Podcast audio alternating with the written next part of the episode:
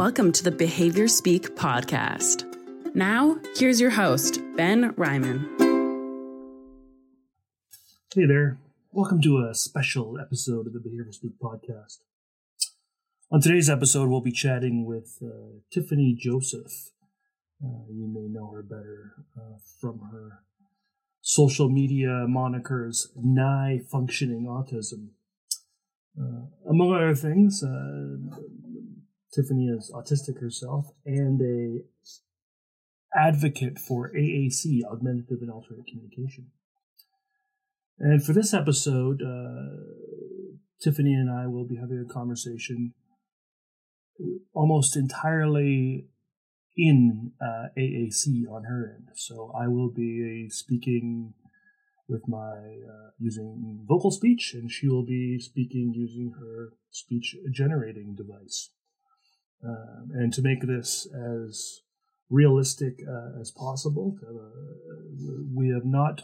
I have not edited out any of the pauses while she is uh, uh, typing um, um, her, her responses, and so you'll be able to experience what a uh, uh, anyone in a conversation would experience with a, with a, an AA user, AAC user. Um, with that, you could easily fast forward through the pauses and and, and, and hear her response. However, if you, I, I would highly encourage you to listen through the pauses and experience the uh, the uh, the feelings that, that come along with that. With that, uh, if you're planning on collecting continuing education credits for this episode, as always, you'll need to know the three secret words. However, for this episode, each secret word will be embedded somewhere in the pause, uh, hopefully enticing you to listen through the pause um, to get to that secret word. Um, as a bit of an incentive for you, uh, for this episode only, we will be offering free CEUs. So if you can listen to the whole episode and hear all those secret words and put them in, then you'll have the opportunity to earn a free CEU.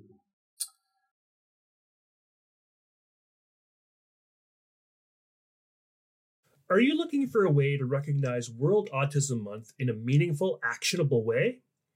Foundations for Divergent Minds is a nonprofit organization rooted in the belief that all neurodivergent people should be able to thrive in the communities they live, work, and play. We are offering courses to professionals to provide a space to explore neurodiversity through a different lens while staying true to your field. Every course fee directly supports our programs tackling healthcare gaps for autistics of color, designing local community programs, and promoting safety for autistic people. We recognize that the fear of discomfort can be a big deterrent for many people, but that also discomfort is the place where growth comes from.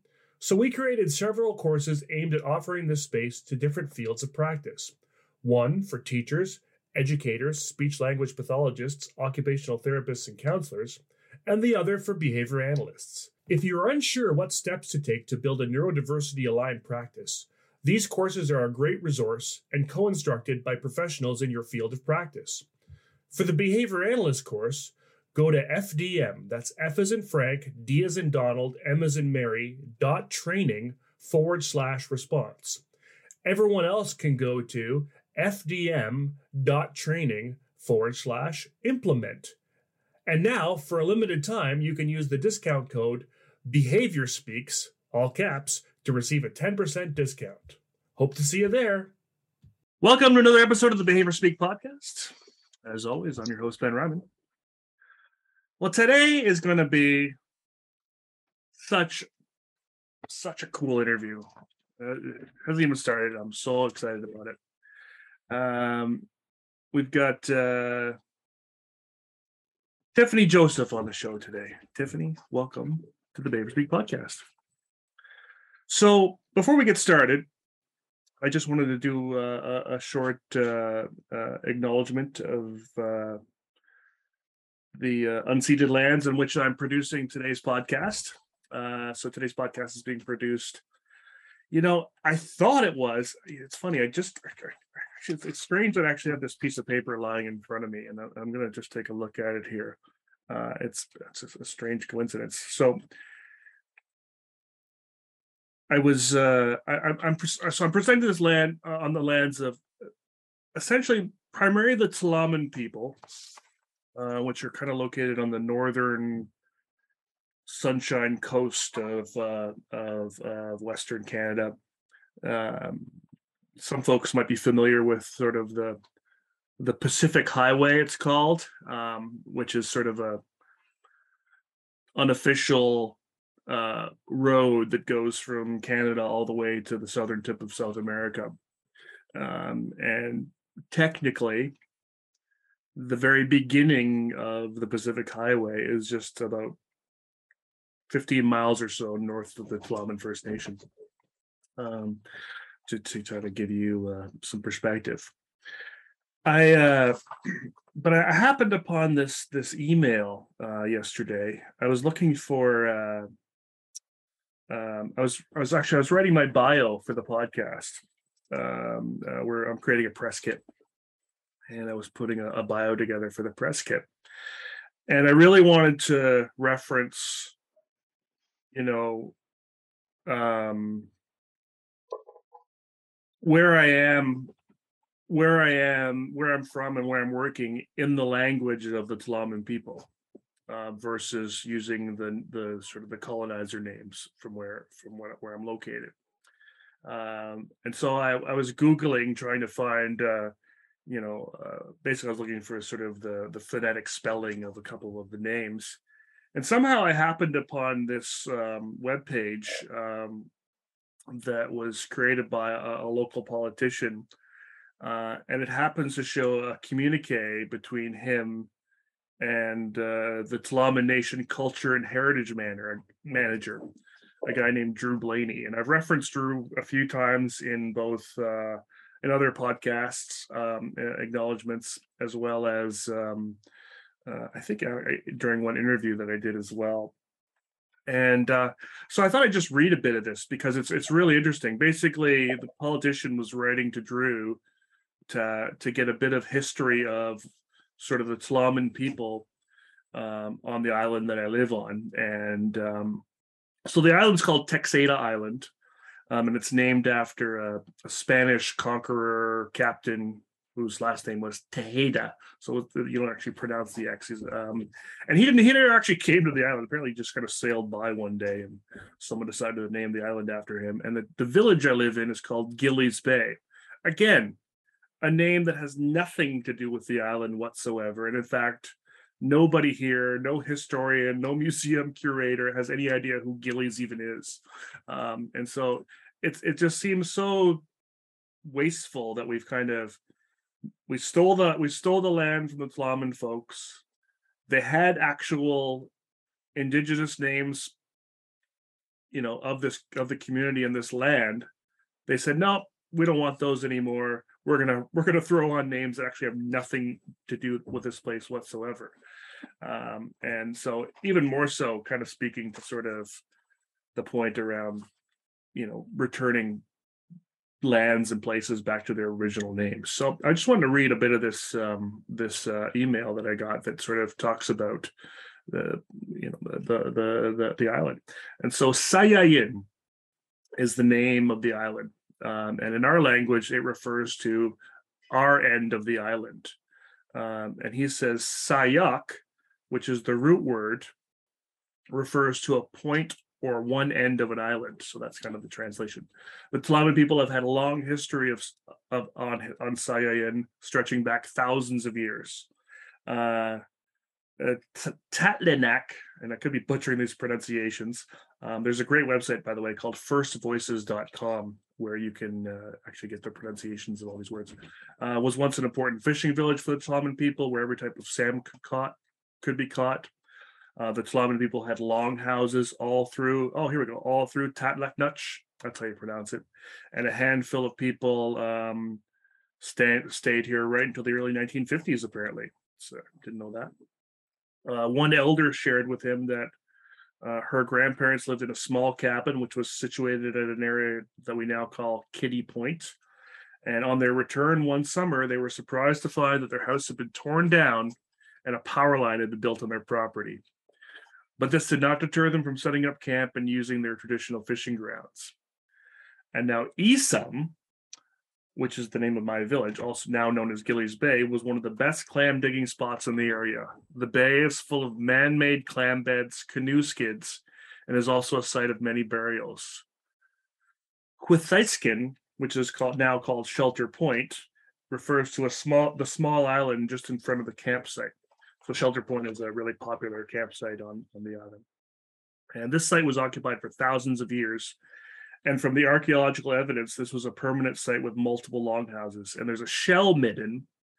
And a shell midden is essentially a place where, you know, the shells from oysters and whatnot and clams that were kind of caught and, and fed, I think were kind of stored there.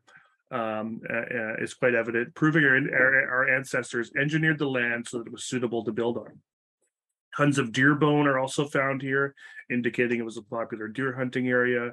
And also, many pitch trees could be found here. The pitch could have been used for a number of things, but the main uses were to build and patch canoes. Interestingly enough, if you go to Shelter Point today, you can find one of those trees that they use for pitch, and all the pitch is still dripping and the area is still there. And you touch that tree, and you know that thousands and thousands of years ago, um, there were you know uh, Tla'amin people living there and, and working and using that pitch to to to build their canoes. Sayan is also sacred ter- shared territory with the Sechelt First Nation, which is kind of I don't know 100 100 miles south of here, uh, who also have a name for the island, although the Sechelt did not occupy the island as much as the Tla'amin did. So yeah, just it's just a nice email that that uh, Drew wrote to this politician a few years ago, giving us an, a nice kind of history of of uh, uh, indigenous folks on this island. And I read this for a number of reasons. One, just to you know, just to learn more and share more about where I'm from, and try to you know connect more with the Tla'amin people, but also to dispel a myth because there's been a myth on my island for years that on my island on their island for years uh, that uh, indigenous folks weren't here and in fact they were scared by you know I don't know whether they, they thought the island was a monster or something, some bizarre sort of myth there. And, and in fact, up until recently, and maybe even still, actually, I haven't been there lately, our local museum had no artifacts and no reference whatsoever to the indigenous folks here um, and so that's something I, I would like to kind of be involved in in in in changing in some way and and connecting with Drew to make that happen. I've I've had the privilege of meeting Drew. I met Drew and his brother. Um, his brother was the former fire chief of the Tla'amin Fire Department, and uh, Drew and Eric, and his brother Eric came to our fire department. I'm also on the fire department here, and uh, and gave us a really cool you know education on um, on on the history here and and uh, yeah anyway so uh, I, I, won't keep rambling but I, am really grateful to to be here. I'm really grateful to start making these connections with um, you know uh, the local first peoples and uh, you know hope to keep doing that and keep growing and learning. So um, thank you tiffany for listening to my little story at the beginning and and we'll get started.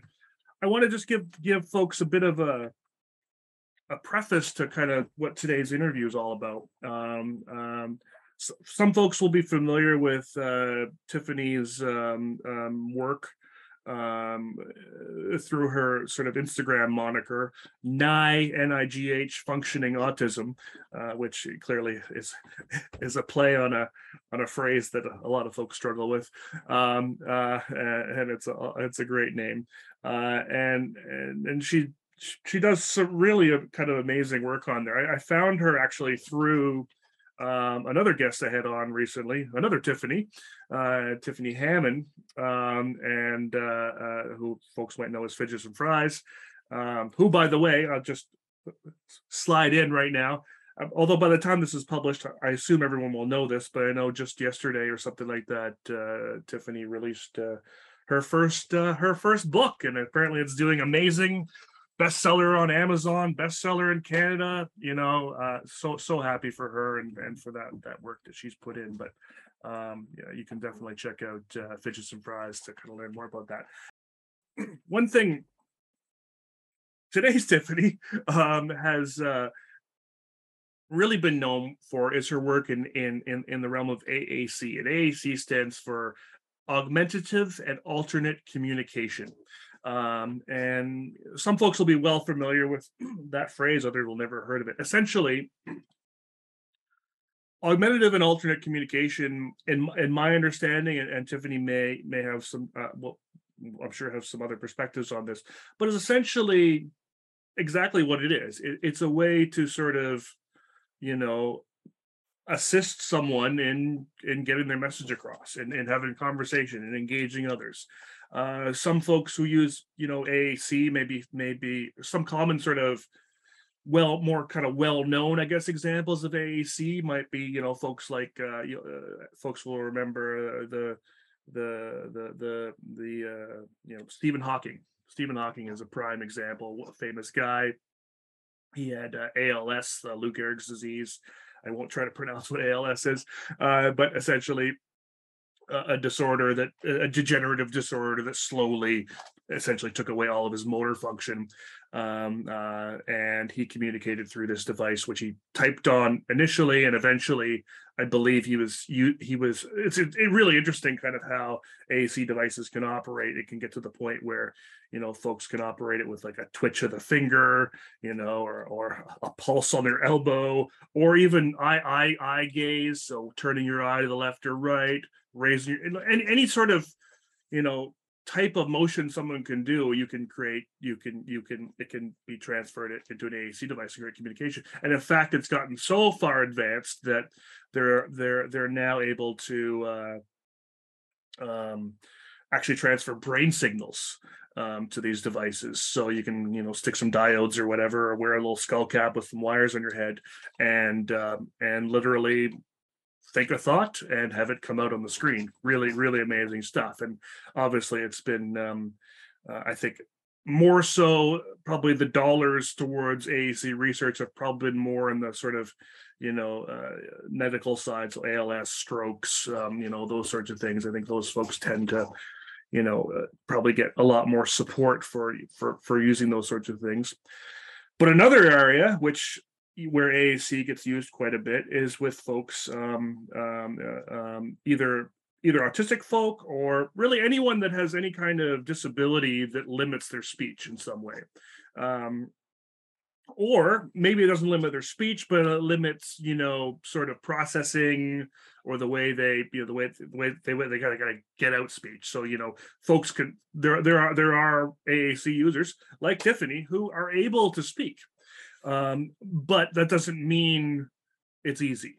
Um, that doesn't mean um, you know, uh, and, and, I'm gonna, I'm, I'm definitely, I, I want to dive into that a bit with Tiffany, so I, I won't sort of uh, try to speak for her uh, on that piece. But one thing we're going to try to do today, which I, I was really happy that, you know, uh, that, that Tiffany was into, typically when we see sort of folks using AAC in kind of the media, whether it be in sort of interview form like we're doing today, or it might be like uh, you know some you know, we are we, we tend to see a lot of AAC users in valedictorian speeches for some reason, uh, but uh, in the news, which is interesting. But usually those are, eh, to my understanding, those are those aren't sort of in the moment communications. So you know you don't have the individual who's up on the on the podium you know typing away or touching visual sim or picture symbols or whatever to communicate. They've pre-written um, um, or pre-created the the message and then when they get to sort of the moment they you know tap a button and it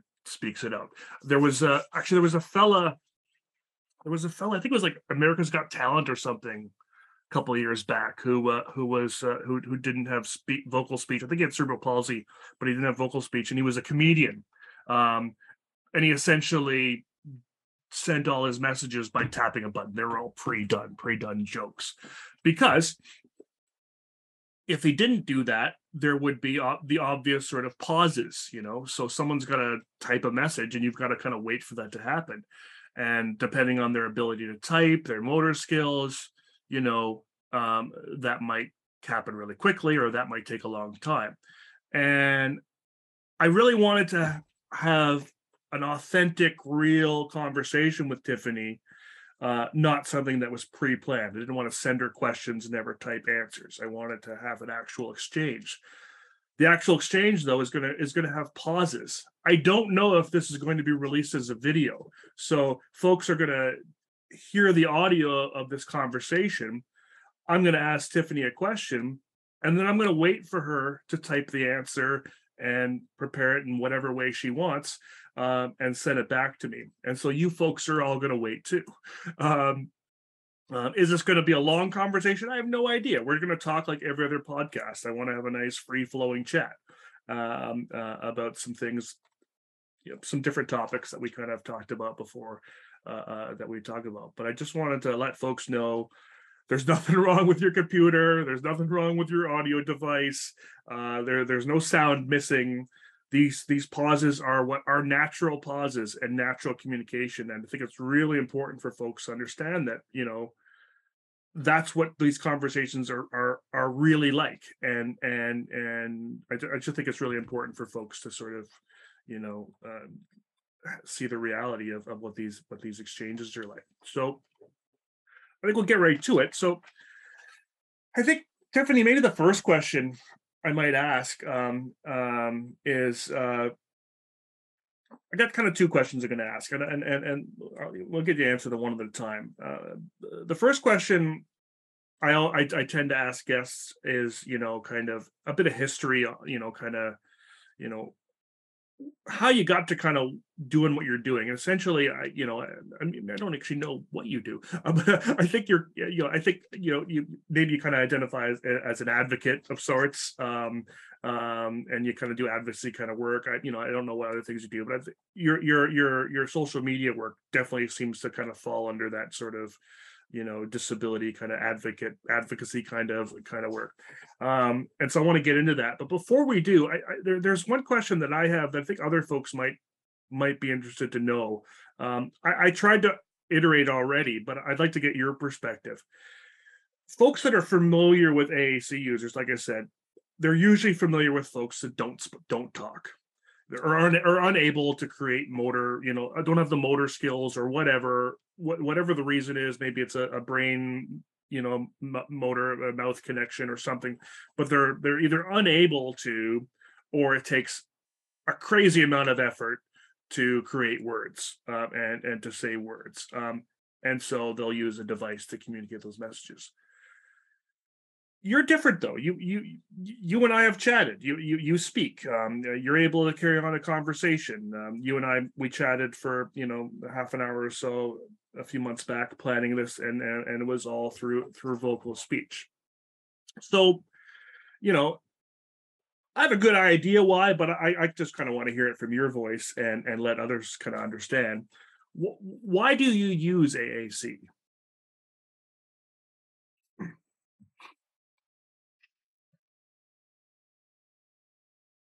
and for folks that can't, uh, can, don't see the video, after I said that, uh, um, uh, Tiffany nodded, and now she's typing, and that's what she'll be doing after each time I ask her a question. So here we go.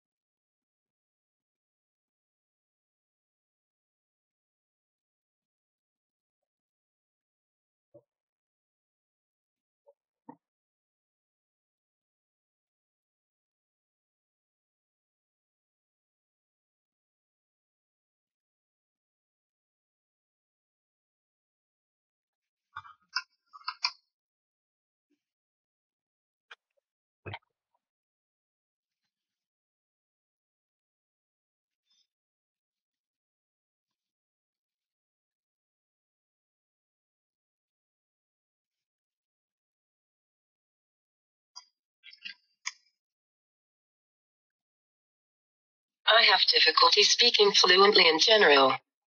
But there are times when I try to talk and the wrong words come out, or I am sent down a long conversation without my doing. Meaning I am watching myself have a conversation I don't mean to. Hmm. Writing is a lot more accurate for me, easier, and because I have epilepsy, sometimes I can't even speak at all. So it means I have a way to communicate no matter what neurological state I am in. Makes a lot of sense. Makes a lot of sense. This is also, you know, I, to I'm not trying to make this about me, but this is also just an interesting experience, and I kind of just want to share it a bit. Um, in that, you know, I'm trying I'm trying to be respectful, and it's it's it's kind of hard. Um, um, you know, it's uh, you know, a part of me wanted to go pet my dog who's sitting over here. You know, a part of me wanted to go check my phone. Uh, a part of me wanted to get up and go to the washroom.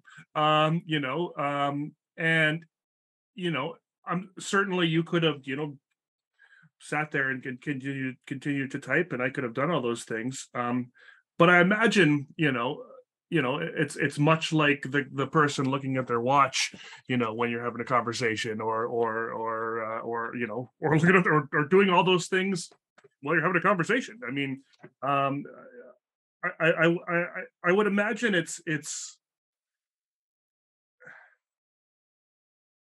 it's got to be difficult. Yeah. And so, do you do you have a lot of conversations like this, and how do they go? Like, is it is it do you only do it with sort of trusted people, or I'm, I'm curious, sort of, you know, what that sort of interaction experience is like for you, I guess.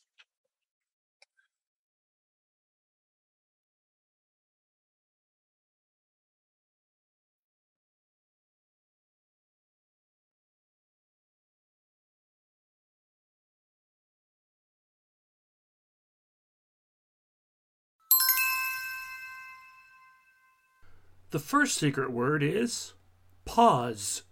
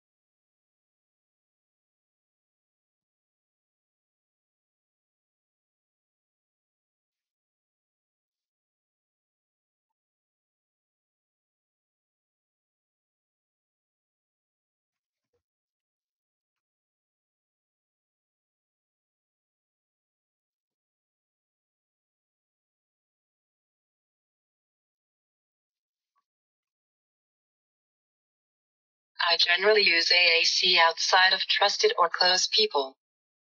The reason is I have a huge comfort level with and that makes speech so very much easier. However, it is more difficult with the public because of lack of understanding and patience. Many will walk away while I am typing, Mm, try to finish my sentences, or look over my shoulder. mm. Very frustrating. I have great encounters and terrible ones. About 50 50. Yeah. Yeah. yeah, I imagine yeah, looking over your shoulder or trying to finish your sentences. It's got to be yeah. I mean, not only is it kind of you know evasive and rude, you know, it just, I mean, just like in any conversation, interrupting and you know trying to sort of guess what someone's saying is so annoying and so frustrating for anyone. Um, but there's also, I, I imagine, you know, a, a real kind of how do you put it, kind of, you know, almost kind of ableistic kind of twist to it all, you know, because you know they're it's almost like they're they're here here you're communicating with me but you know i can make it easier i can make it better because i'm you know i'm a talker and i know best you know that kind of thing. Yeah that's brutal. Wow. Um so I, I just kind of going back to the the, the original qu- question I wanted to ask, which I which I ask every guest when I been when I get into. I want you to just maybe tell us a little about yourself and uh, you know, uh, kind of a you know, what do you what do you do? Like what what what do you kind of do for work or or or or or what you know how, how do you fill your day? I know you I know you're I know you're you're you're you're a parent and I know you're an advocate, but you know I, I don't know a lot about you. Um and uh and sort of, you know, what kind of led you to do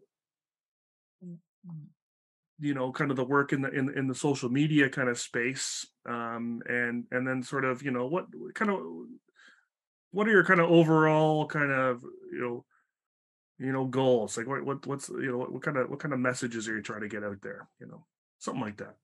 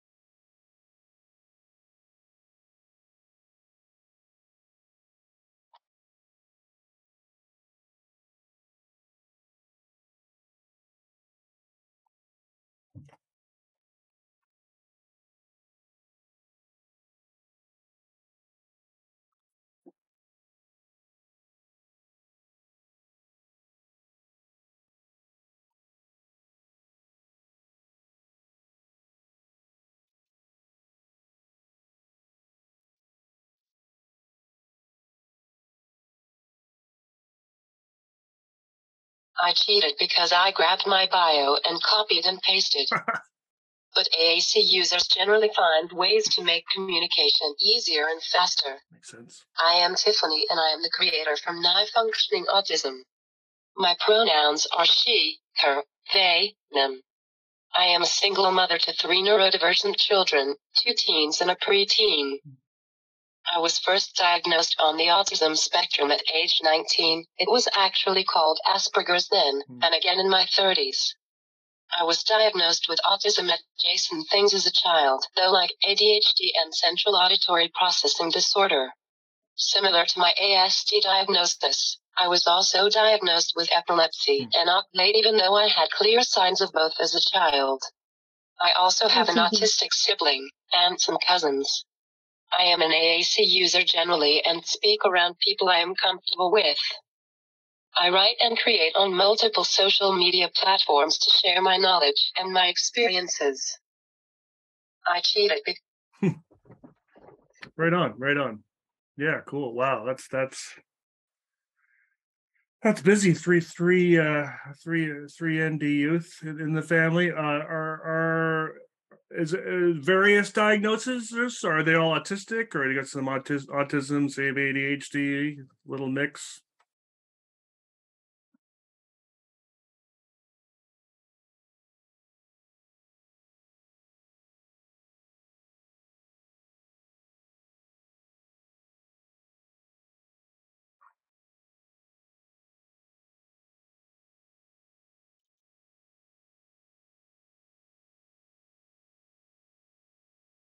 two oldest autistic and ADHD, youngest and sensory processing disorder. That was ADHD and sensory processing disorder. Gotcha, gotcha. Right on. Yeah. Wow, that's busy, busy, busy. Um, and uh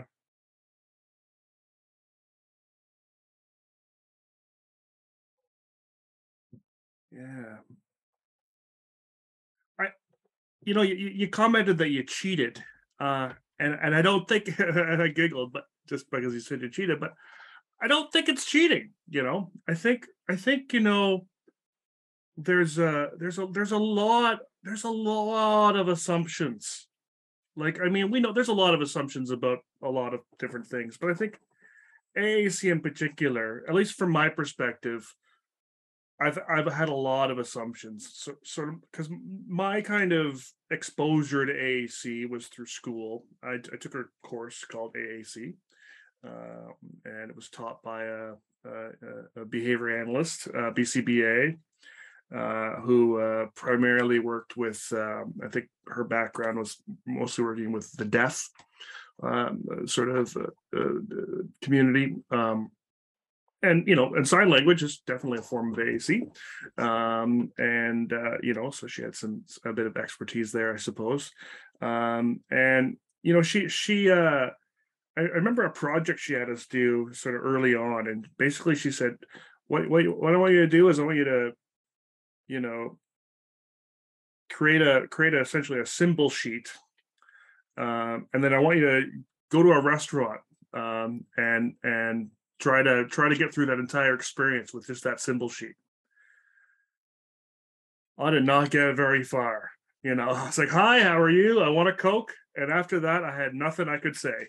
Um um and and so you know, I, I think there's a there's probably a lot of you know, and I'm I'm probably making assumptions here, but there's probably a lot of you know cheats and tricks and and and techniques really that you know I think any sort of competent AAC user would have to kind of go through.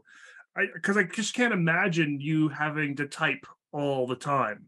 Like I mean, what what happens what happens when arthritis kicks in down the road you know or or i mean i could just imagine carpal tunnel from from doing this like not i'm sorry i'm i'm showing my fingers down here um uh, um uh and so i i think i think it's not cheating i think it's it's it's smart um you know to to kind of have you know some of these sort of set phrases and set paragraphs because you're because on the, but on the same time it's probably a bit frustrating that you're getting asked the same questions all the time um, you know so much that you actually have a copy and pasted paragraph to answer those questions um, but yeah no i think that that that it's it's just really amazing kind of kind of kind of the work you're doing. So what what led you to um um um what what what's kind of the main focus of of of the Nigh functioning autism kind of social media platform? What what what what what are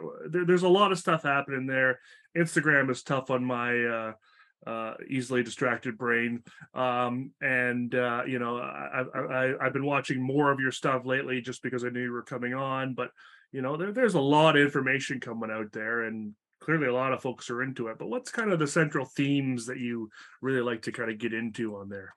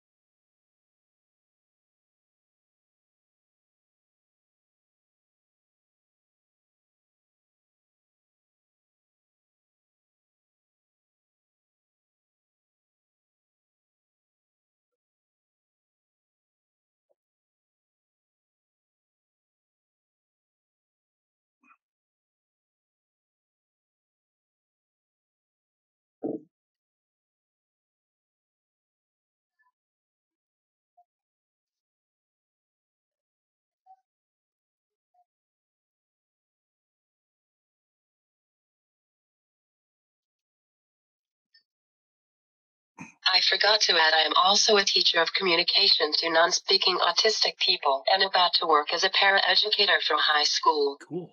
I am mostly trying to figure out how to make assistive and adaptive technology more accessible along with hopefully changing spe- accessible along with hopefully changing special education in this country to presume competence to giving access to literacy. I forgot to add I am also a teacher of communication to non-speaking autistic people and about to work as a paraeducator for high school. I am mostly trying to figure out how to make assistive and adaptive technology more accessible along with hopefully changing special education in this country to presume competence Hmm. to giving access to literacy and multiple types of communication methods. I would like autistic and disabled kids to get more access to communication devices and methods as early as 12 months old. I forgot Awesome. That's really cool. And by the way, if you heard me typing while you were typing, that was me just typing more questions to ask you. I'm not working on another project. um ah, it's really cool. So yeah, and and and and, and who better to kind of, you know, be the teacher of uh, uh, of uh, of these sorts of skills than than you know someone with lived experience, an actual user. Um, I think how I got a few questions that, that I want to ask, and not in a row, but uh, uh, and I also want to make sure that you know this. As much as I would love to just have a chat with you and you know shoot the shit and talk about life, uh, I, I definitely also want to you know make sure that we get get a good message out to folks and folks learn some stuff here. Um, first question I have is is is what was kind of your path journey in using AAC? Like, how did you start using AAC, and, and sort of what was the reason for you to like what what what motivated you to do that, or you know you know how'd you get into using AAC yourself, and and when and when?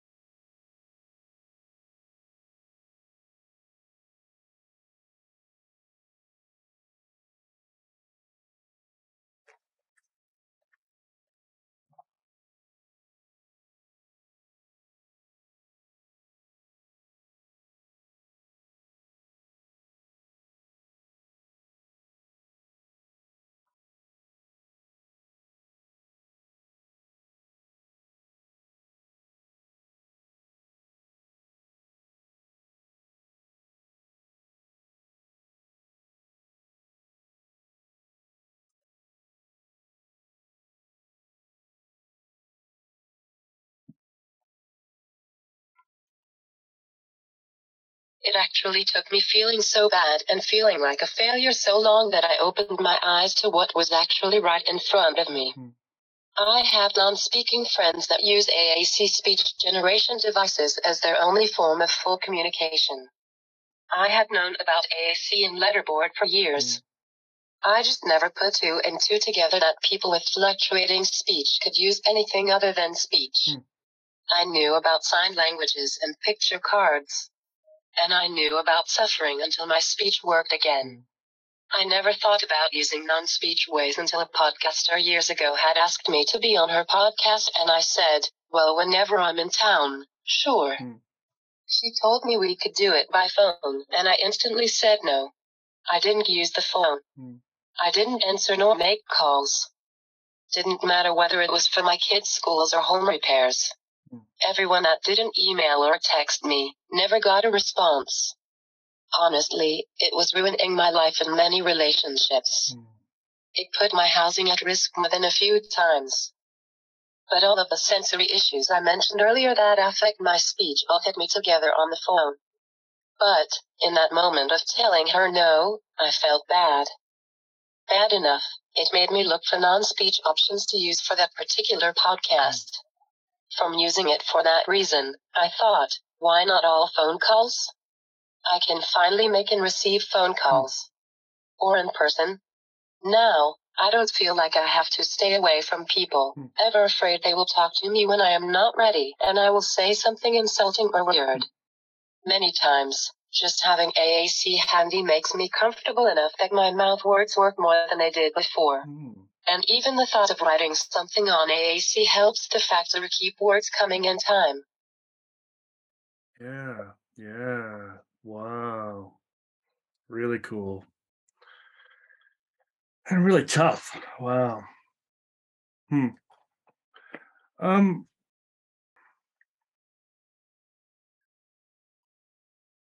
you mentioned kind of speech generating devices, and I know when I kind of first got into the field myself, you know, they were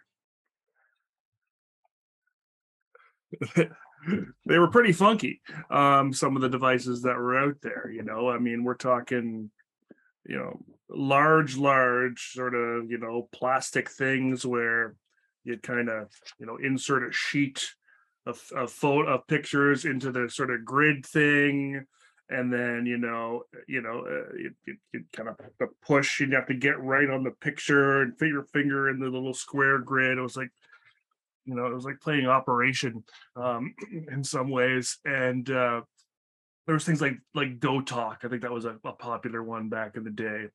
And then at some point you know uh, the they started getting into kind of the digital screens and there was things like i think one of the popular ones was like the dynavox um and uh, and uh which i think is actually made made by it was either made by or at least it used the same symbols as as the very famous Boardmaker program that you know a lot of professionals use.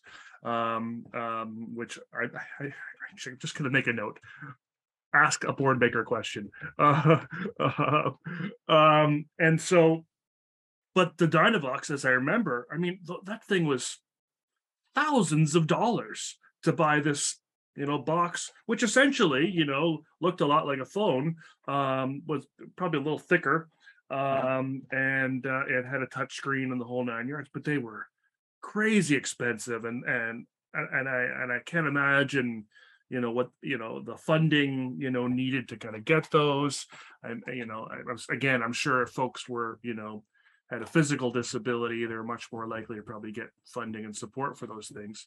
And then in and then finally in came the ipad and the tablets and started making you know a lot of the stuff just a whole lot more accessible. Um first question i guess is is is did you did you use some of that old funky stuff back in the day and then and then sort of work your way kind of up into sort of ipads and, and and word and whatnot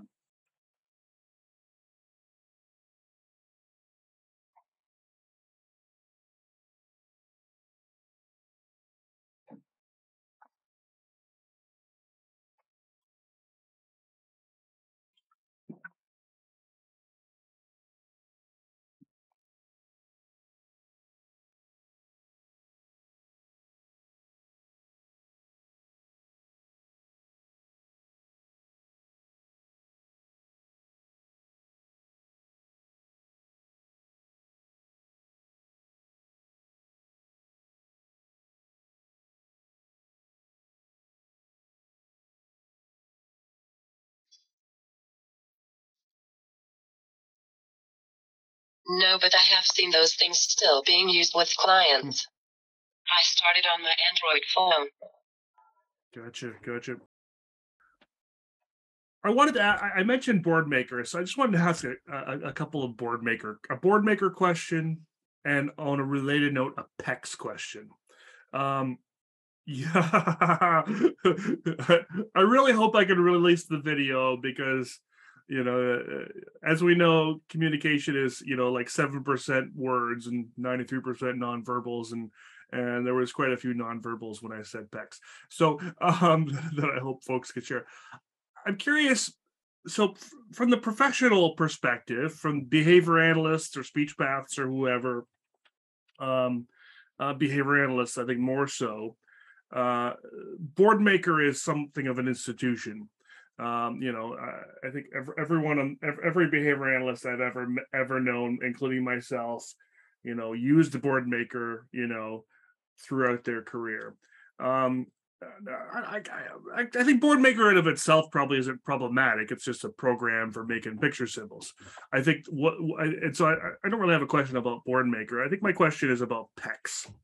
So PECS is called the Picture Exchange Communication System, developed by uh, you know, Andy Bondy and Lori Frost. Andy's a behavior analyst, Lori is a speech path. Um, any any any behavior analyst person out there will will will know those folks. Um, you know, uh, you know uh, very well, and will know that program very well. And it's essentially is sort of presented as the place you should always start with AAC with autistic folk from the professional perspective. Not saying it is, not saying it's right or good, or not endorsing or anything. It just seems to be the go-to whenever there's a question. We'll always start with PECs, get them used to the different phases of PECs, and then eventually someday transition them to a speech generating device because now they'll have some of those prereq skills and so on and so forth. Um, and but um, but when I but when I kind of and, and I have seen some, you know, use of PECs, you know, and and and you know, kids grabbing symbols and handing them to people and putting them in the finished pocket and all that kind of stuff and and and and you know and and and, and it has you know been effective in terms of sort of you know the initial goals which generally seem, seem to be around sort of the reduction of you know uh sort of challenging behavior or whatever. Um uh and and and definitely seen some effectiveness there. But i've i've you know i i don't know that i've ever seen you know and and just because i haven't seen it doesn't mean it's out there you know anyone actually having a engage in a full-on conversation on on phase six or whatever of pecs you know with you know all of the ins and outs and stuff you know and, and sort of this you know the the insistence on the i want strip and all these sorts of pieces. Um what's your perspective on pecs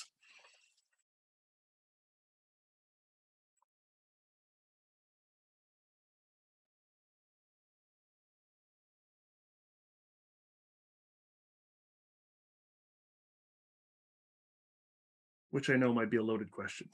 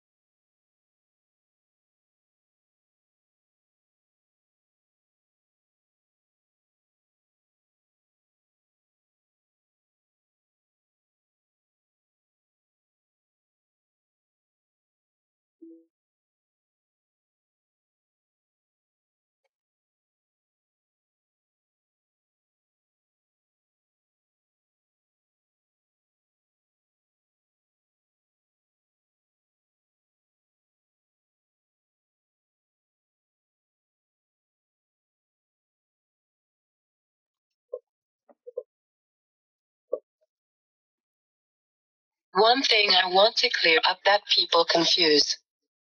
PECS and picture cards are not the same. Picture cards are awesome. Hmm. PECS as a system is terribly controlling of a student's communication. Mm. Picture cards can be used for when AAC is difficult or not available at the moment, or when AAC is overstimulating. Hmm. But pictured cards can't take the place of real robust communication because it is controlled by the person who chooses the cards. Mm. PECS shouldn't ever be used because it requires handling the cards, which is difficult for some motor skills. Mm. And it requires a hierarchy of words, which is not how natural communication even works. It causes communication trauma too, which is a very real thing I talk about a lot. Um, a, a great segue because that was one of the questions I typed. I, I saw. I happened to flip open your your Instagram account just a few minutes before uh, we started, and I saw your reference to AAC trauma. I wonder if you could just tell us, and I imagine AAC trauma, communication trauma are, kind of one and the same. I imagine. Um, uh, uh, what what the, what what does that mean? What is AAC trauma? What is communication trauma?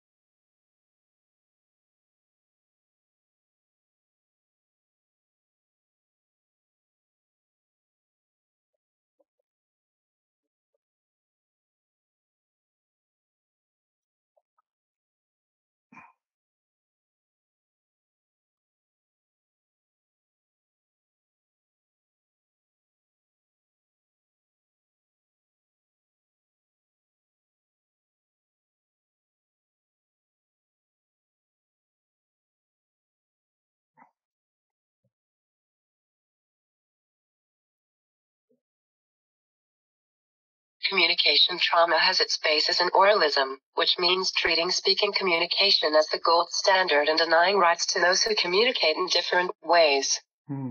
AAC trauma is caused by AAC implementation going wrong from choosing the wrong app, not customizing it to make it special to someone like our mouth voices are. Also, the biggest factor is in controlling someone's communication to the point where they no longer feel safe communicating at all with people or with certain methods, like a Like AAC at Gotcha, gotcha. So, yeah, okay, a- a- and I've definitely heard bits of kind of that perspective on, especially on the con- kind of the controlling piece. You know, I, I think of sort of an example that always comes to me. You know, kind of in my experience early on as kind of a frontline staff, working in group homes, that sort of thing, um, was, and and prim, you know, primarily you were using kind of the the picture based systems and uh, PECS or some or some variation of it was the idea that you know we're going to take symbols out of that binder because we don't want to honor those things you know like we're gonna like we're taking mcdonald's out of the binder because then he's just gonna keep asking for mcdonald's every day all day. That's sort of the the rhetoric or the, the you know the rationale. Uh you know we're gonna we're gonna take usually it's sort of generally it's usually the fun enjoyable things that the individual you know likes. We're going to remove those or only have them available in the times where we can honor them. Um, and so uh, the idea you know that that could be traumatic or or stre- certainly stressful you know is is it really isn't isn't hard to believe. Um um and I, I like that you make kind of the distinction between kind of picture symbols and PECS because symbols in in and of themselves can be really helpful really valuable. And i think and in fact a lot of the devices that are out there right now are symbol based i mean we're not expecting folks to be you know as i say this i was going to say we're not expecting folks to be literate but i almost think you know we need to reevaluate how we define literacy right uh, because literacy in our minds is reading text um, and processing text. But and and and feel free to correct me if I'm wrong here. Or uh, text is just symbols. Letters are symbols. You know, the T is just a a line and another line.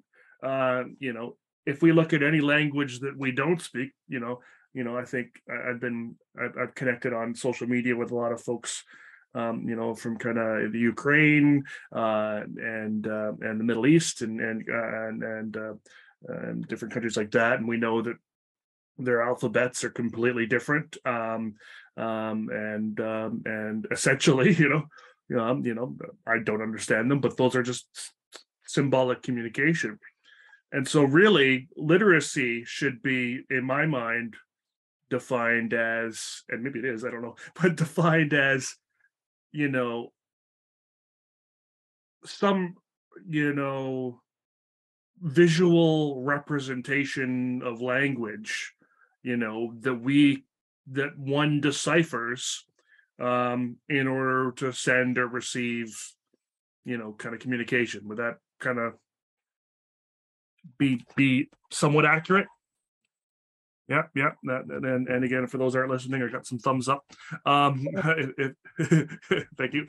Um, um. So yeah, I mean, I really think I really think, and and and and the push does seem to be towards text-based literacy, uh, and so much. And I, and I get it. I mean, I think if folks are able to read text and and and it's not going to be a stressful you know like tra- traumatic sort of experience it's certainly going to open up you know more access to you know information and whatnot but it also sort of speaks to again and this leads to my next question it speaks to again kind of ableistic societal expectations you know that we read text um um when you know you know, I think we're starting to see in some venues, particularly, you know, I think, uh, you know, restaurants and menus. Uh, I'm I'm starting to see them at like playgrounds a little more that have like visual symbols on signs. Um, but generally speaking, society is is is uh, is a textual kind of uh, communicator, and I think you know I think I think some some changes need to kind of be there. So the the question, a couple questions that I have, and we'll start with this one. Um, but I'll tell you, I'll tell you both questions, maybe just so you can have some thoughts. But uh, I'm wondering one sort of. I mean, I'll, I'll just start with the first question. So, how can we we as first first off, how can we as listeners, you know, so basically if we want to use the, you know, the the the the, the language of the behavior analyst or the speech pathologist, how can we as communicative partners, um, how can we as listeners, you know, do better you know be more supportive be more sort be be better communicators with folks that are using AAC how can how can we make your lives easier? Um uh, you know because I think I think uh I think I think that's a piece that folks really need to understand if they really want to be a lot more inclusive of folks using AAC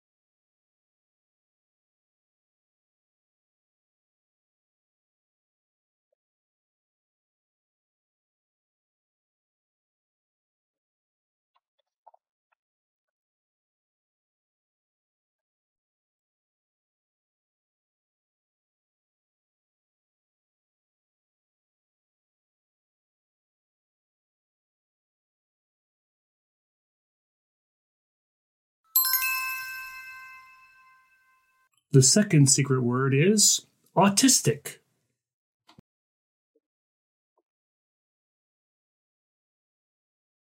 Bless you.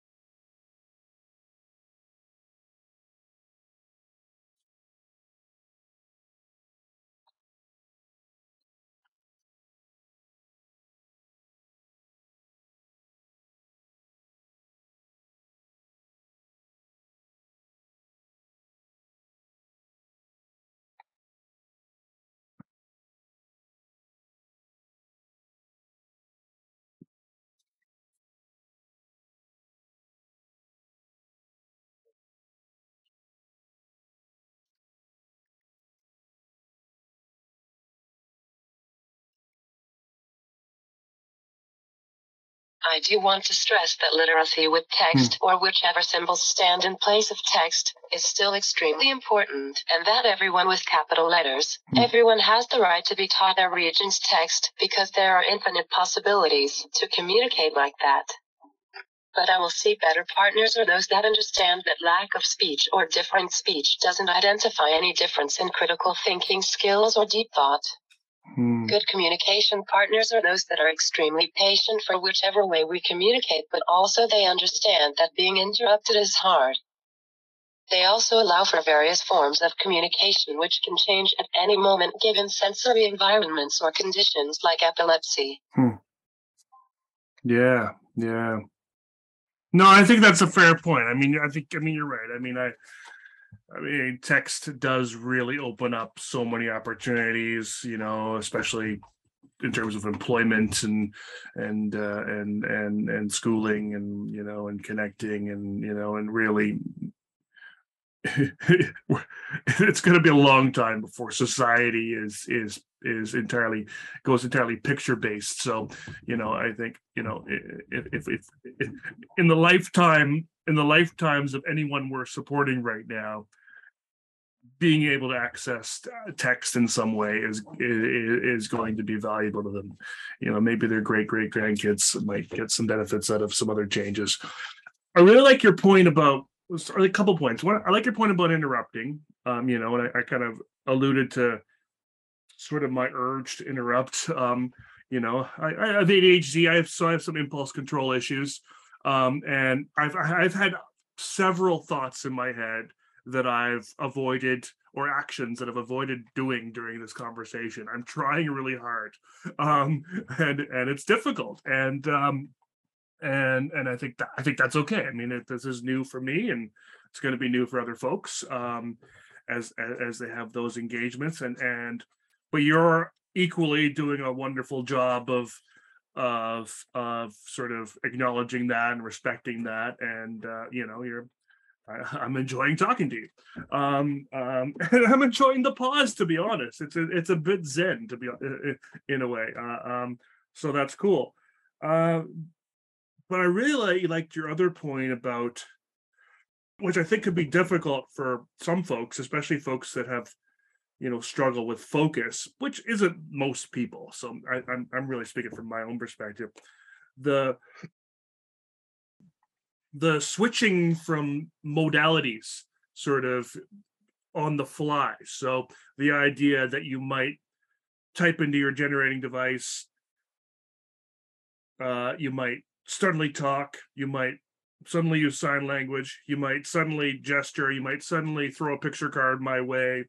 Um, um, or you might just punch me in the head. I mean, not you particularly, but I'm saying, you know, there, there's there's there's a uh, you know there, there's so many different ways of sort of uh, uh, of um, you know getting a message across, um, and you know I think we have to be open to that possibility that that that we have to open to the idea that more can be better um, and having a lot of different options depending on like you said depending on the sensory input.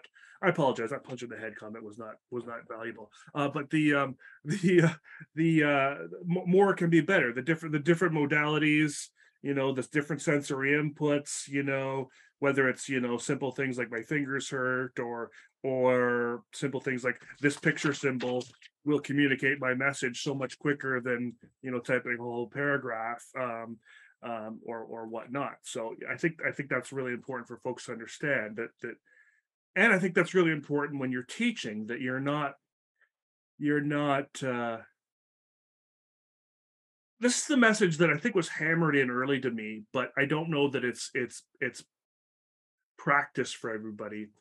Is that once you give someone some ability to communicate, you never take it away um, ever again uh, and if there's going to be and, and i think i think there's sort of this belief that you know let's use picture cards for an example that once someone switches over to a speech generating device they don't need the picture cards anymore because they can just use the device all the time. Um, they don't need to you know they don't need to do other things. Um, uh, i think you know i think you know a real kind of surface level example might be uh, I saw you had a recent post where I think you were at a maybe you were at a swimming pool, maybe with the kids or something. Um, and you really can't be in the water with your speech generating device. you, know, you know, they haven't made iPods waterproof yet. I mean, I think they're probably working on it, but uh, uh, you know, and so when you're when you're at the side of the pool and you want to you know you know get some help or talk to somebody you might need to have a you know a laminated picture card with you or or often we see i mean i think a great example that we often see with um, uh, uh, um, particularly i think with uh, you know uh, i think it seems to happen more often with uh, you know deaf folks uh, um, is you know is is when they walk into a store or whatever they'll hand the storekeeper a card that has a whole paragraph written on it you know uh, about you know whatever they want to do or, or what they want to say. That that is just another mode of communication. You know, that's I mean I, I think I think you know deaf people most most folk a, a lot of folks who are deaf we use sign language, but most of the world does not understand sign language. Um, and so you know they've got to have means of communicating with other people so sometimes it's not maybe not just about even your own sort of um needs to switch around but it's it might depend on the context that you have to kind of switch around and kind of have different different modalities. So i think that makes makes a lot of sense. You you right now i think we talked before are using um to speak to me right now you're using uh, Proloquo2Go right? I think that's the program you said you're using? Or are you are you using uh, the, the word?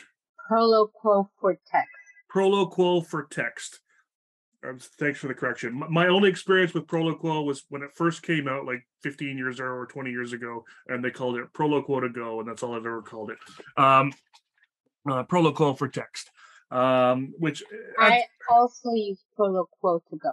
oh well, what's the difference? One is just uh text based. Hmm, Like this is I don't know if you can see sure. like it's just text. Yep.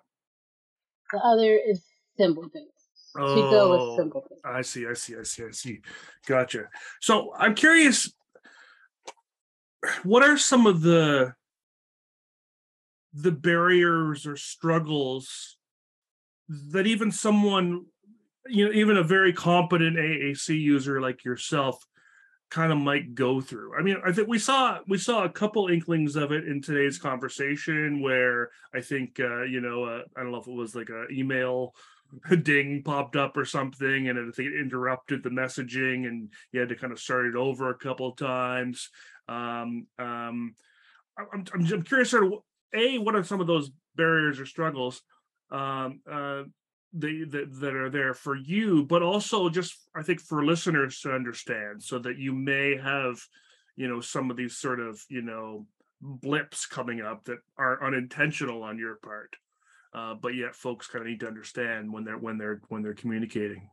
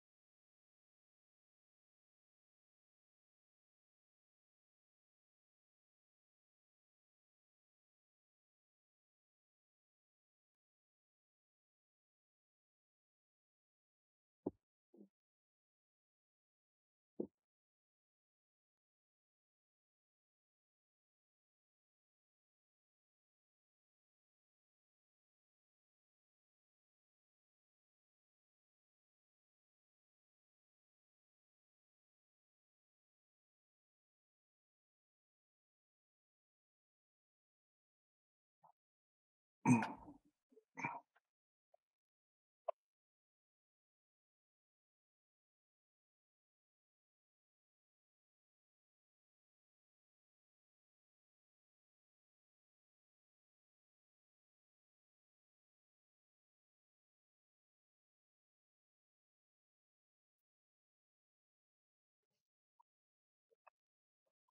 Pictures are difficult for widespread communication, also up for interpretation in various settings or cultures, and punches in the head can certainly be clear communication. Lol.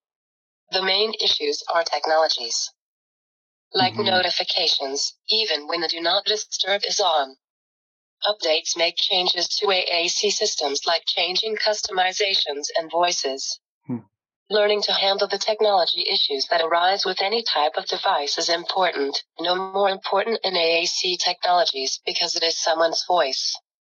And they happen extremely often.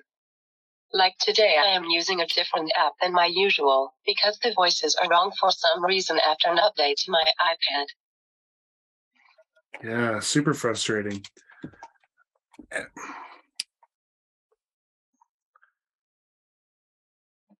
So I feel like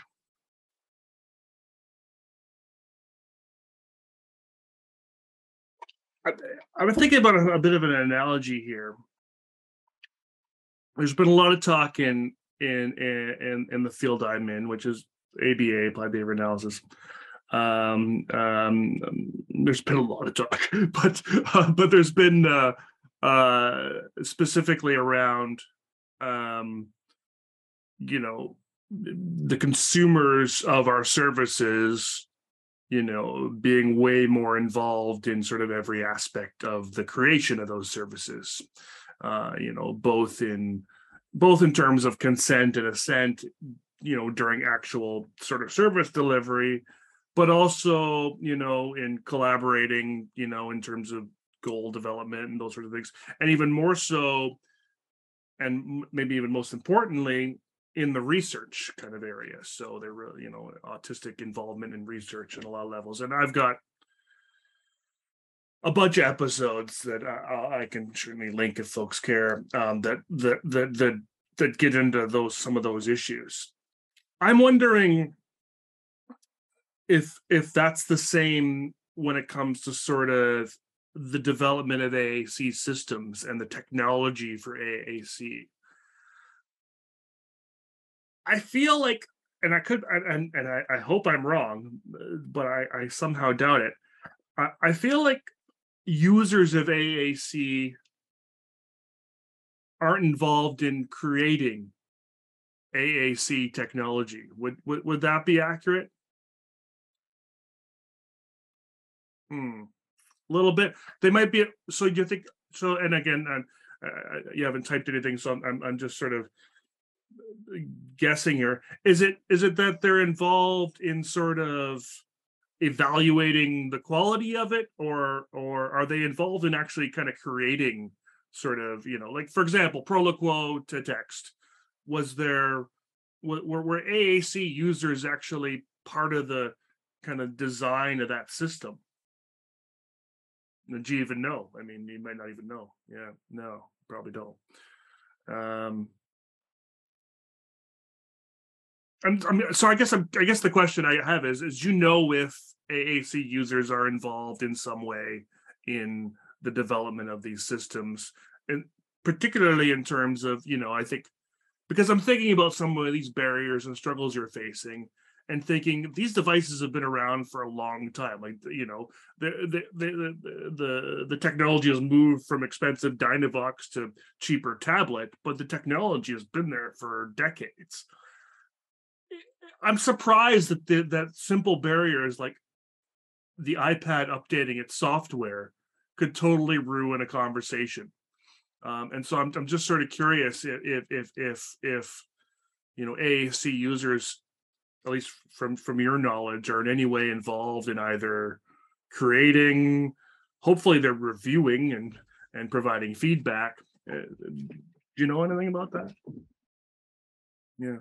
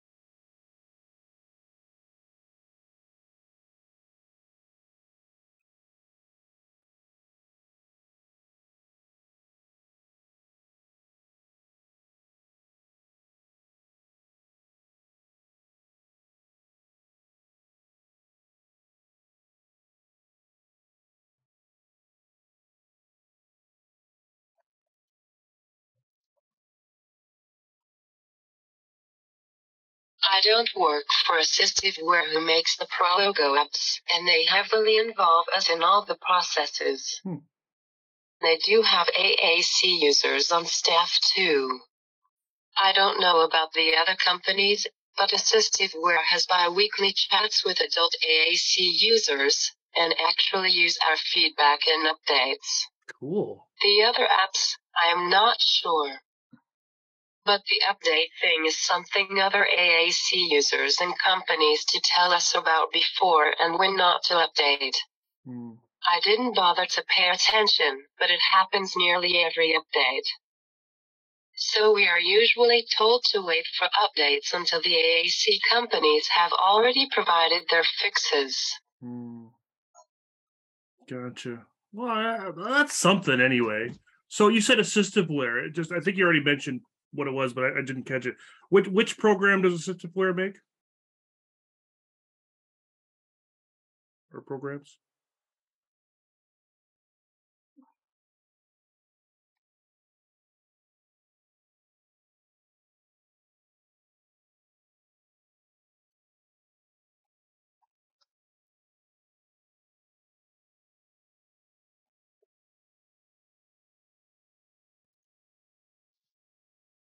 Proloquo 2 Go, Proloquo 4 Text, and the new app just called Proloquo. Hmm. Gotcha. Okay. Yeah. And that makes. And I guess that makes some sense. I think those folks have been. They've been doing it for a long time. Um, and so I'm I'm not surprised that they would. Uh, well, I, I'm I guess I'm a little surprised, happily surprised that they're that they're that they're doing that piece. It's it's so interesting that that's happening, and yet, you know, the people that are delivering, often delivering the services, you know, maybe aren't so much. I'd like to. I, I don't. I'm, I'm not looking to, you know, um, sort of come and attack professions here and there, but and but I also want to want to have honest conversation. Generally speaking, from a from the perspective of the behavior analyst, uh, at least this is what we're we're sort of taught and educated on. It's a speech language pathologist that's generally the profession that does the assessments and recommendations and training and whatnot for AAC devices.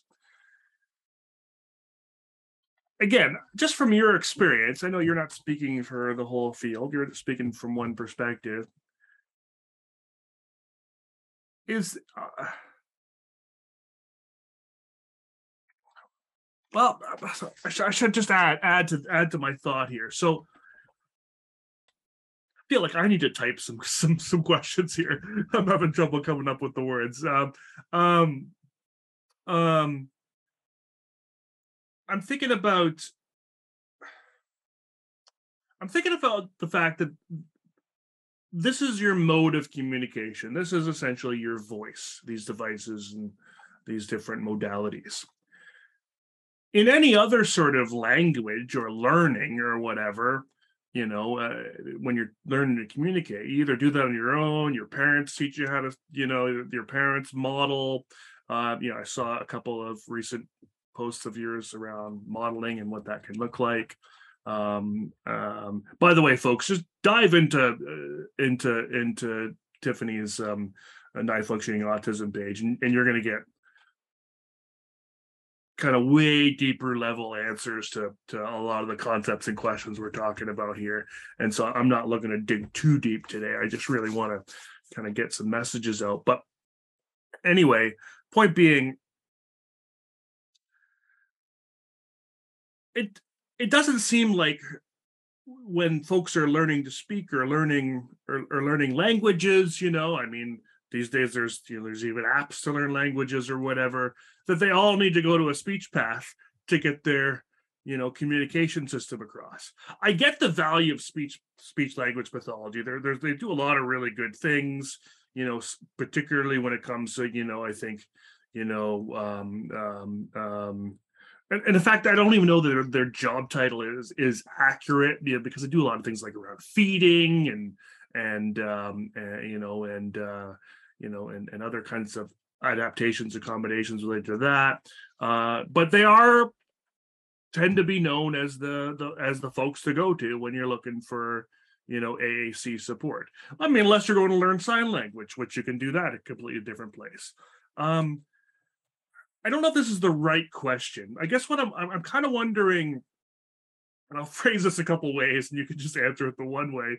But you know, do you think speech language pathologists are, you know, the right folks for the job um, for for kind of doing AAC, or do you think they are, but they should be working with you know other professionals or? I, I just I'm I'm I'm I'm wondering kind of what what what your thoughts there are on sort of the SLP profession and you know and and the delivery of AAC services. You know, the broad view, of course.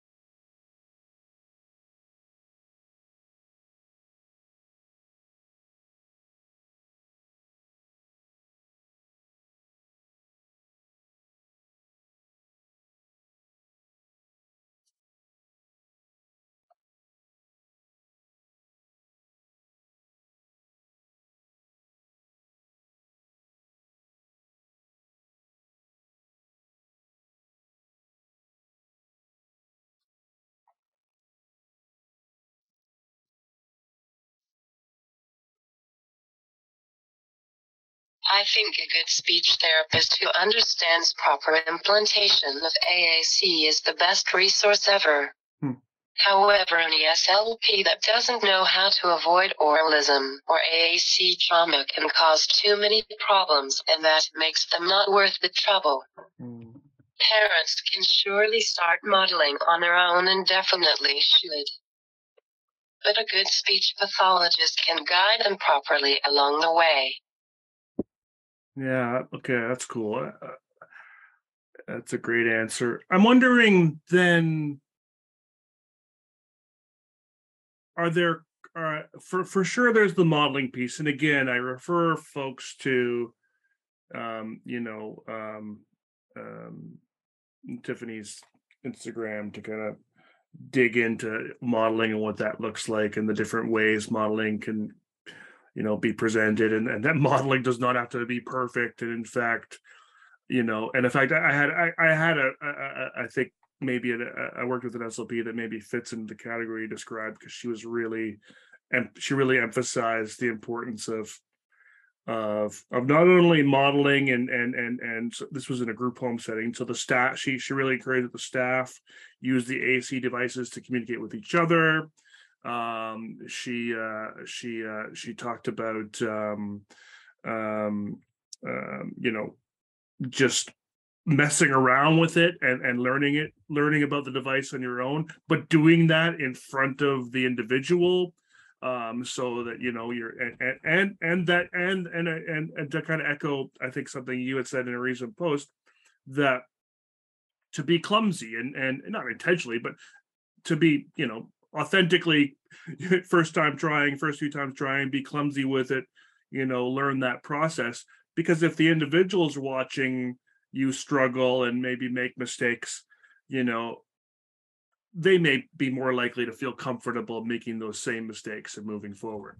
Um, but i'm wondering for parents i think more so and i think for and even for behavior analysts who might be recommending you know a speech path or slp to work with an individual what are the kinds of know, either questions or maybe red flags? What are kind of those indicators that can tell them that maybe this particular slp might fall into that oralism communication trauma lens so you're not putting someone through that you know sort of beforehand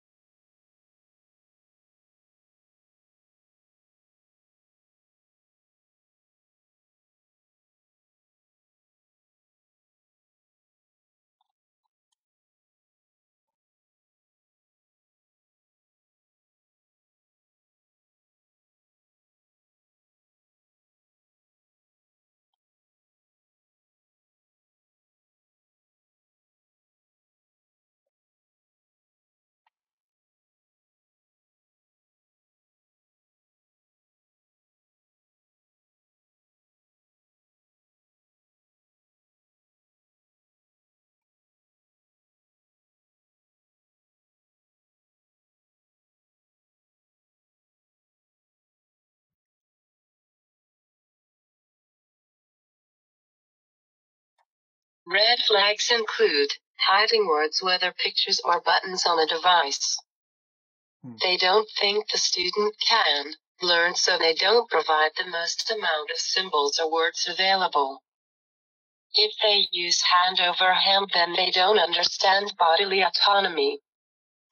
They don't think communication is priority number one and don't mix literacy into all lessons. Hmm. If they lock customizations from families and don't customize at all. Hmm. If they think a student will always be overwhelmed with more choices when all they really need to do model how to use those choices. And last, but there are definitely more. They don't believe in a student's capability to express their full selves. They won't foster an environment for a student to learn fully. Hmm. Yeah, right on.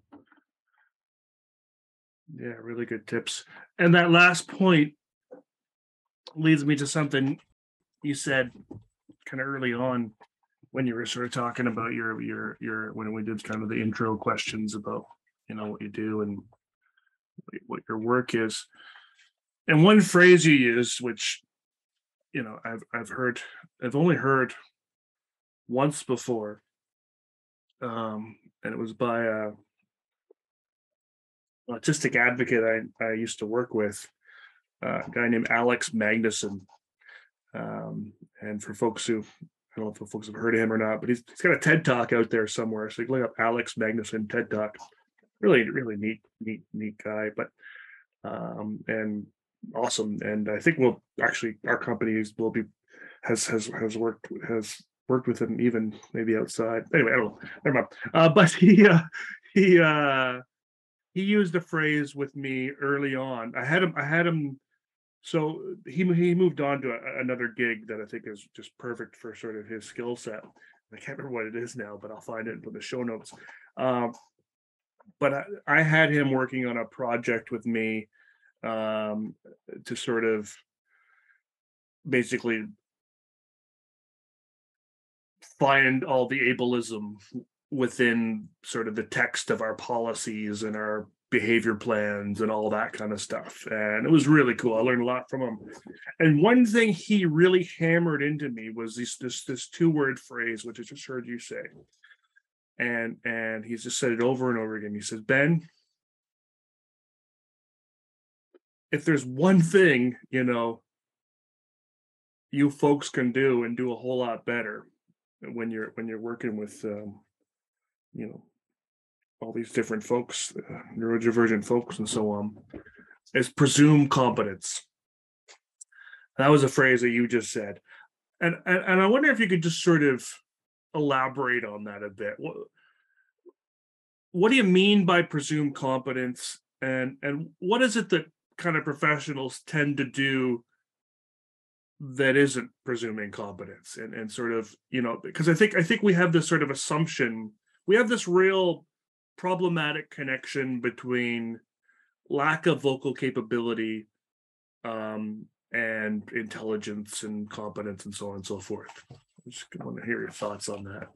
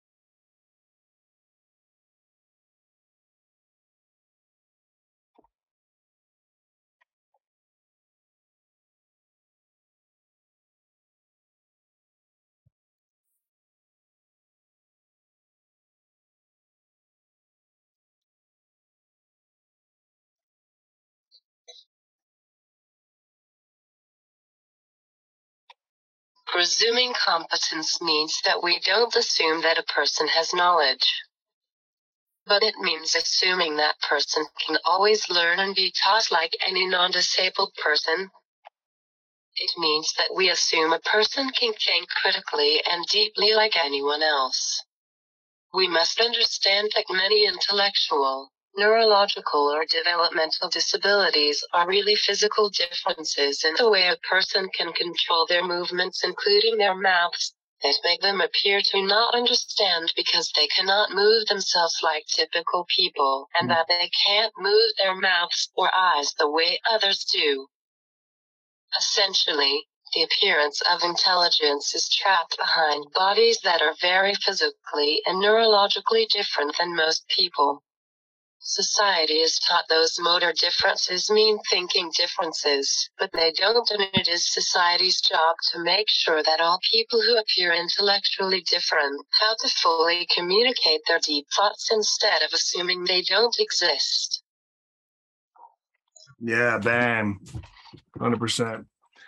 Yeah, I mean, I think we we know we've known for a long time, certainly that our our quote our measures of sort of quote unquote intelligence, um, you know, have been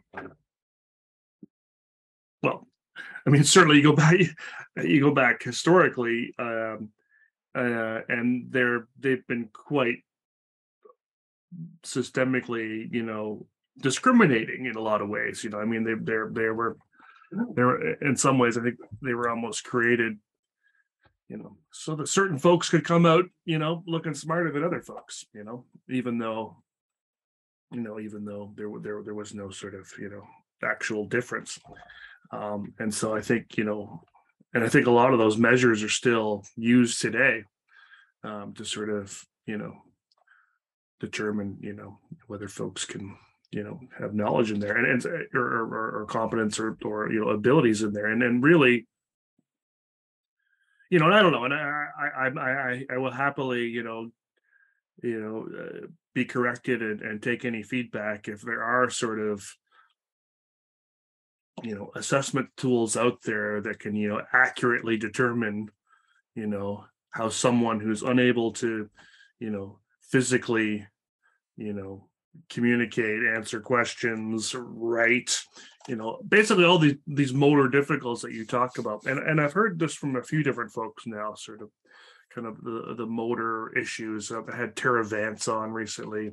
You know we had a lot of con- conversation about kind of the, the motor apraxia and some of those areas and talked to a few other folks kind of about that stuff. And and it's it's all new to me. I, I you know I'm, I'm certainly not you know that's not my area of expertise by any means which also i think is a problem you know that that my own training doesn't cover you know a lot of these important pieces right? Right? Yeah so um and that the research doesn't even really look at that stuff you know i think is is sort of the other big piece so yeah it's tricky and i think you know it's not hard to presume competence it doesn't mean anything definitive. It doesn't mean that it's possible that someone that there are folks out there that you know may not be able to do some of these things and may not ever be able to do some of these things and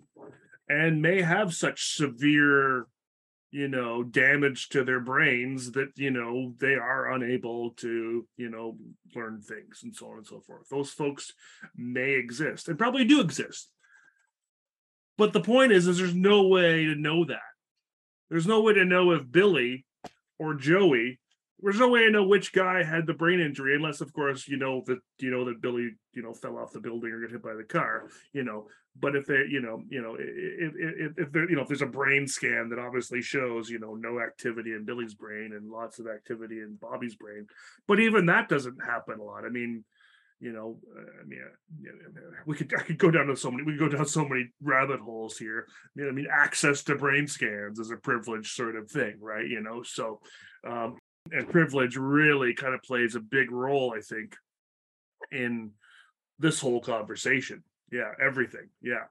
Um, um, and uh, you know, and I've had some really really, I've had some really good conversations on privilege with a lot of different folks on sort of just you know basic access to a lot of things is is, is just so different i mean the, the conversation with you know with tiffany hammond really kind of kind of hammered down a lot of that stuff and we we dive a bit into the sort of aba controversies and stuff um, um and actually if, you wouldn't mind briefly i'm not we're not going to go on into, into like three hours of aba talk here but there was one thing that you had said to me that we had kind of talked about sort of in our pre-chat, uh, uh, you know, a month or so back. Um, and it, it, might be a, a nice segue because we're kind of talking a little bit about kind of privilege and and how that plays. Uh, well, actually, before I do that, just going, going going back to finish the point, we should always just, if you don't know absolutely 100% for sure, and there's a pretty good chance you don't know, you got to go in with that presumption of competence. That's got to be, you know, the, the the key piece. You got to assume that they can learn it and do your darndest to try to teach it to them and if you if you if you can't you can't. If you do your best and you and and, and that's not enough you know then you refer out you get more help you collaborate you bring more folks in. You still can't get it well then you know try a different context and keep going. But you, you never give up. I think you know i think our, our education system you know and and sort of every system around it is so messed up because we essentially decide that you know once kids turn 18 they stop learning stuff um, um, and because we've taught them everything they need to know you know um, and uh, particularly in sort of the disability sort of sector because we we we we stick these kids in schools you know we don't actually teach them a whole lot um, and then they become adults and we just stop teaching them altogether. Um, yeah, it's not always the case. I know there's behavior analysts out there and other folks that are doing good work teaching adults, but that's not the norm. That's not that common, mostly because there's no funding for it, um, and and there's just you know there, there, there's no one to pay these professionals. But the, you know, and so you've just got to.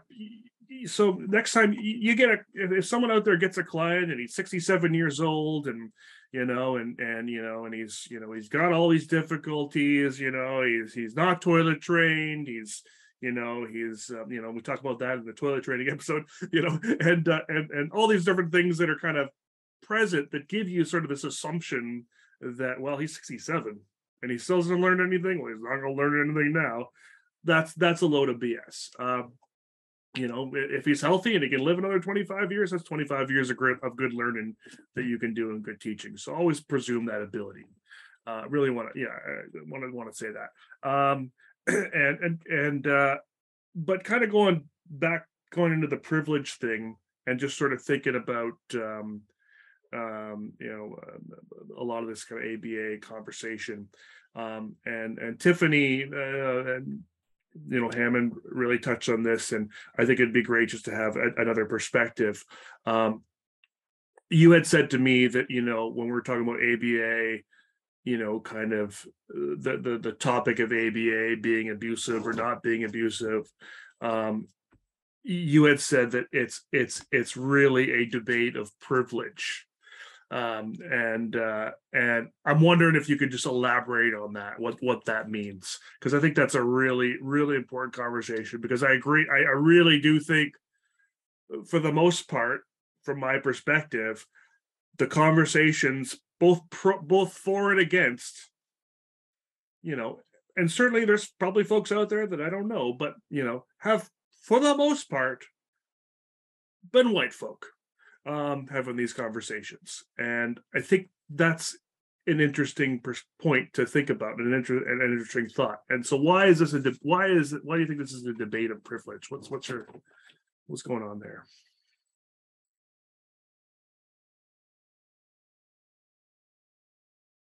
I'm not interrupting. I'll just keep, keep typing. Uh, same question, but also I'm just thinking that you know, really, I think a lot of these things these issues in our in, in, in these problems we're having in in disability services um, you know whether this is good or this is good are all sort of privilege infused you know? So it's not you know aba abuse is just one thing that fills that blank i think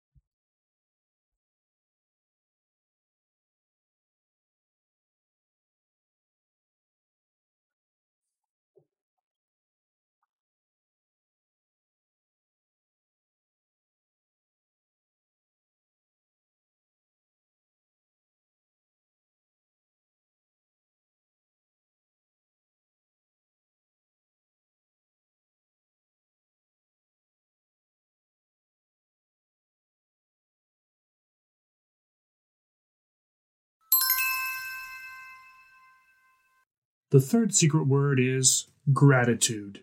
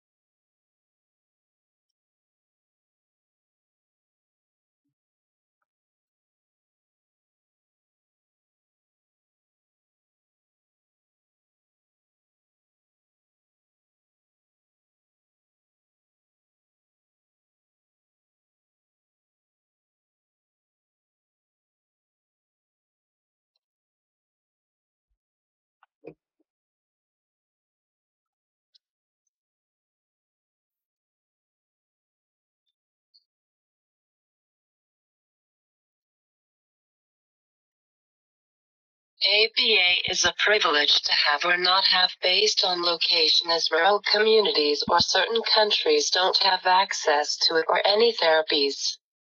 There are people getting no help at all.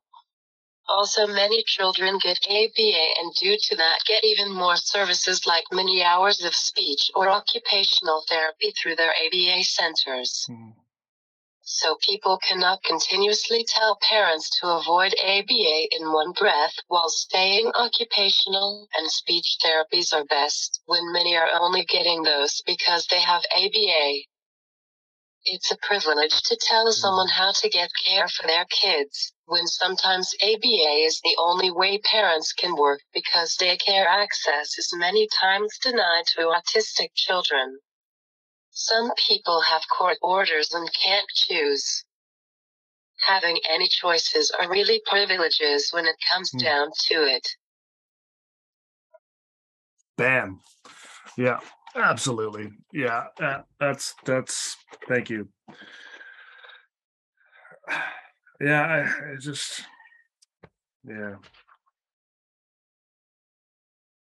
Yeah, it's it's such a.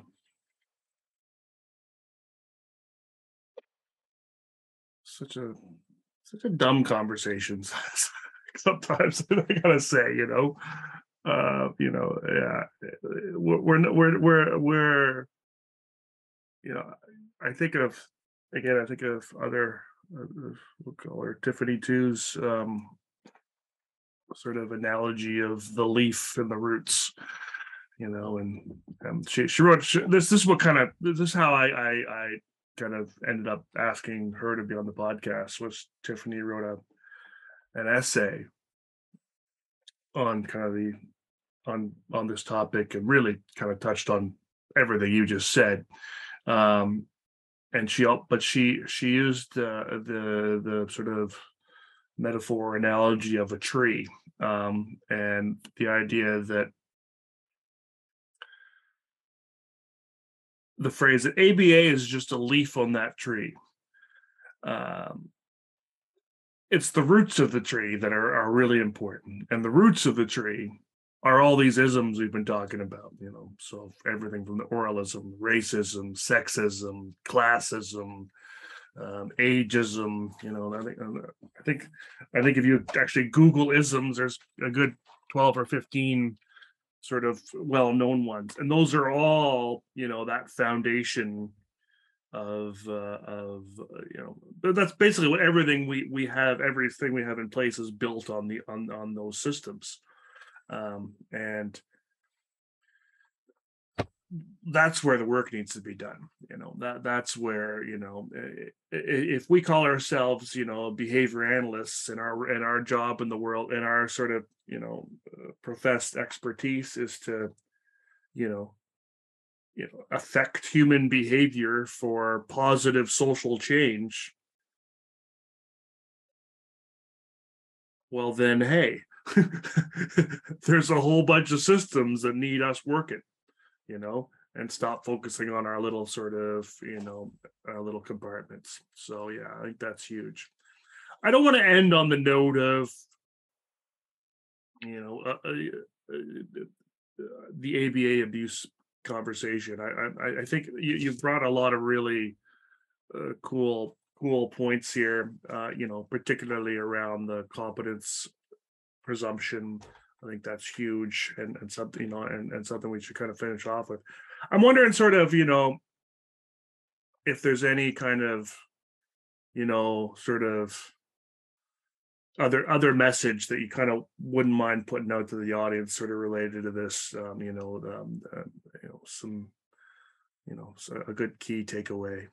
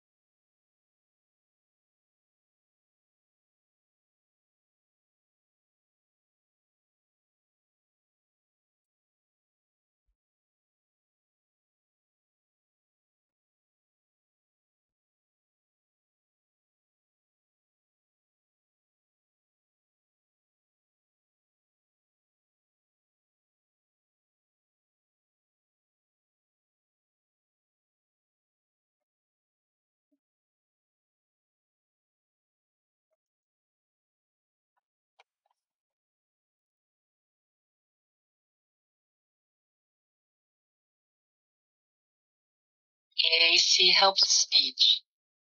Communication and literacy should be the main priorities and access to rigorous academic curriculum for all is a right in which most non-speaking disabled people are denied. Communication access should start in early intervention programs and not cease until a person is fluently communicating even if it takes until they are 80 years old. 100%. Love that. Love that.